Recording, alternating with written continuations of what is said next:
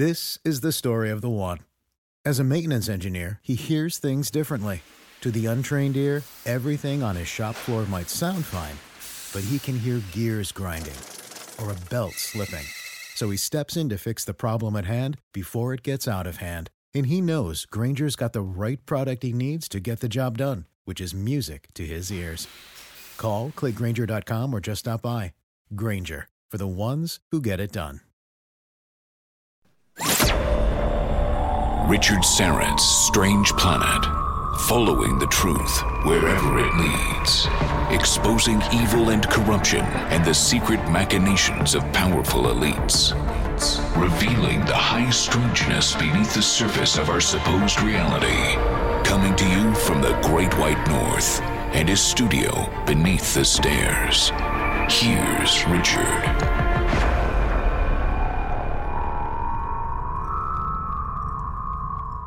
And welcome to a premium episode of Richard Sarants' Strange Planet. Thanks for sticking me in your ear. And on this episode, my guest will outline why he believes that U F Os and aliens are our future human descendants, coming back through time to visit and study their own hominin evolutionary past. Doctor Michael Masters is a professor of biological anthropology at Montana Tech in Butte, Montana. He received a P H D in anthropology from the Ohio State University in two thousand nine.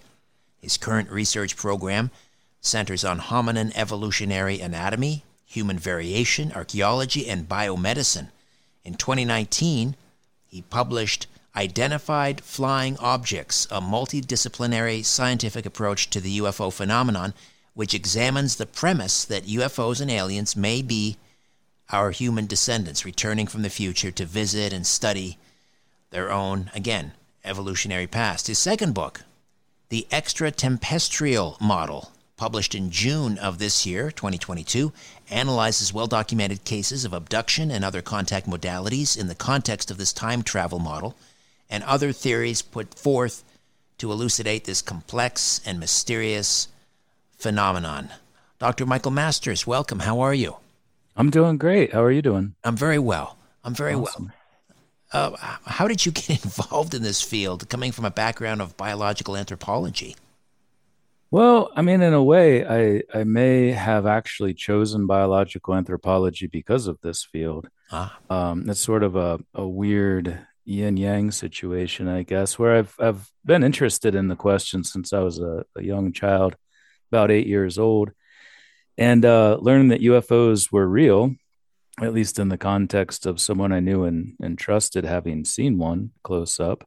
Uh, so that kind of challenged my my worldview a little bit. And then um, as a result of this encounter, it was it was my father, actually. He got Whitley Strieber's book, Communion. And uh, that that quintessential gray alien on the front cover, which inspired so many other people and and triggered so many other people's memories of actual encounters. I've never had one of my own, but it was instrumental in, in shaping my pursuit, because I, I wondered if there could be a connection. I saw so much humanness in this individual, and um, it, obviously not reminiscent of our past, but what seemed to be something that would characterize our evolutionary future. So I, I I'd started out in physics uh, and astronomy to kind of look at U F Os in that sense, sort of the nuts and bolts approach, but then switched to biological anthropology because I thought it would be maybe a different approach, uh, or just something I was more interested in, I guess, to look at the evolutionary aspects of this in the context of the,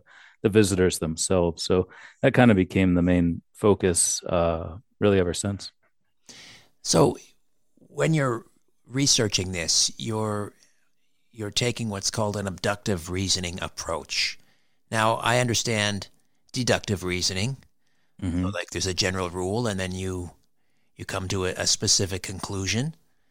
Uh, or, and inductive reasoning, there's a specific observation, and then that leads to a general conclusion, which may be true. What's abductive reasoning? Well, abductive reasoning's different because you start with...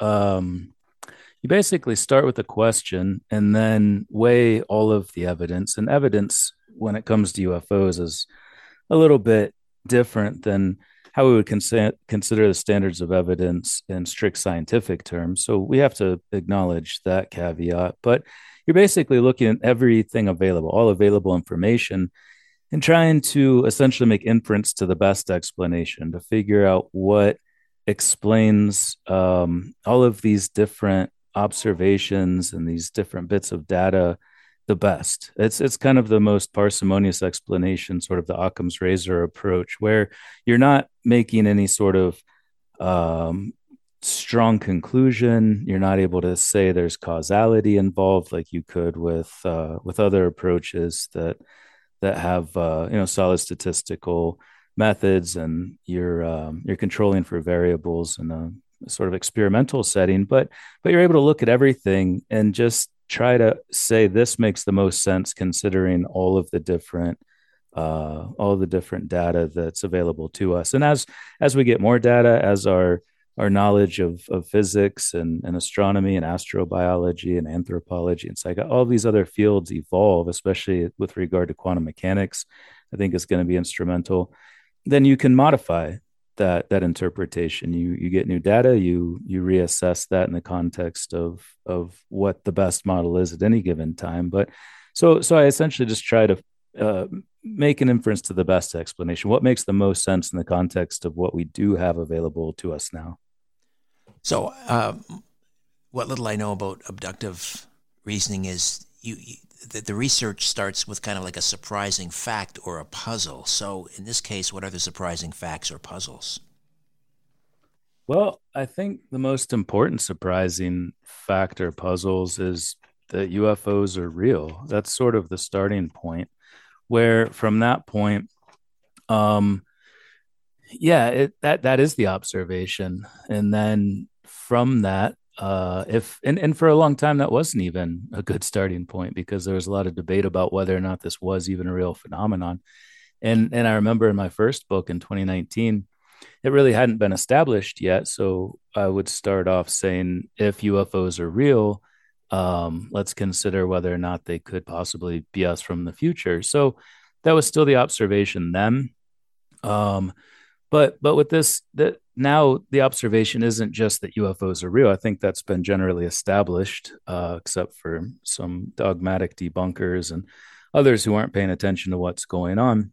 But we can we can take that. We can also take, I think, an, another important side of the same coin, which is the uh, the abduction, the contactee accounts, which should absolutely be considered. It's it's a more tenuous aspect of the phenomenon. There's no doubt about that. But when we're talking about observation or sets of observations, and then we're trying to seek the simplest and most likely explanation, we, we need to consider everything. And there's absolutely no reason we shouldn't be taking into account the the real experiences of, of honest, reliable people, these eyewitnesses. We, we can't just stop with whatever pilot saw, whatever thing, or captured, you know, their FLIR, go fast, gimbal. All these videos are important. We need to take those into account as well, but we should also be discussing the, the the people who have the closest encounter, those who are taken aboard the ship, those who have face-to-face interaction with these visitors. And that was really the focus of my most recent book, because I think we're leaving a lot of important information out if we don't also consider those. What does extratempestrial mean? Well, I was trying to come up with a, a term, and there's been others put forth too. I've I've seen chrononauts, uh, U F O nauts. Um, Doctor Michael Swords uh, used that in a nineteen eighty-five paper written for MUFON, where he discussed this same idea at length. He did a very good analysis of it. Um, but I I wanted to to coin a term that I felt could Uh, sort of bridge this gap. Every, everyone knows the term extraterrestrial. In fact, it's become such a buzzword that we just fill it in in any gap. We, we if you watch Ancient Aliens, it's always extraterrestrials, extraterrestrials, and and I think that that sort of pigeonholes the conversation, and we need to move past that and and broaden our lexicon to to just something more general. And and you know, you got to give credit to Whitley Strieber for doing that really early on uh, in his.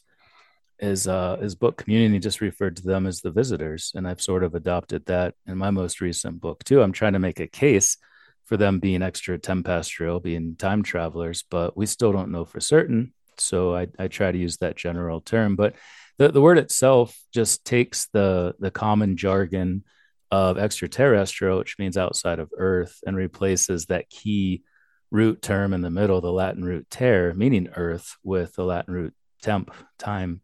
So switching out that changes not just the word, but the the origins of these visitors, uh, going from them being outside of Earth to being outside of time, because they very well could, and most likely do, live on this same Earth, but just in a future time, uh, that may be in our proximate, or it may be our more distant future.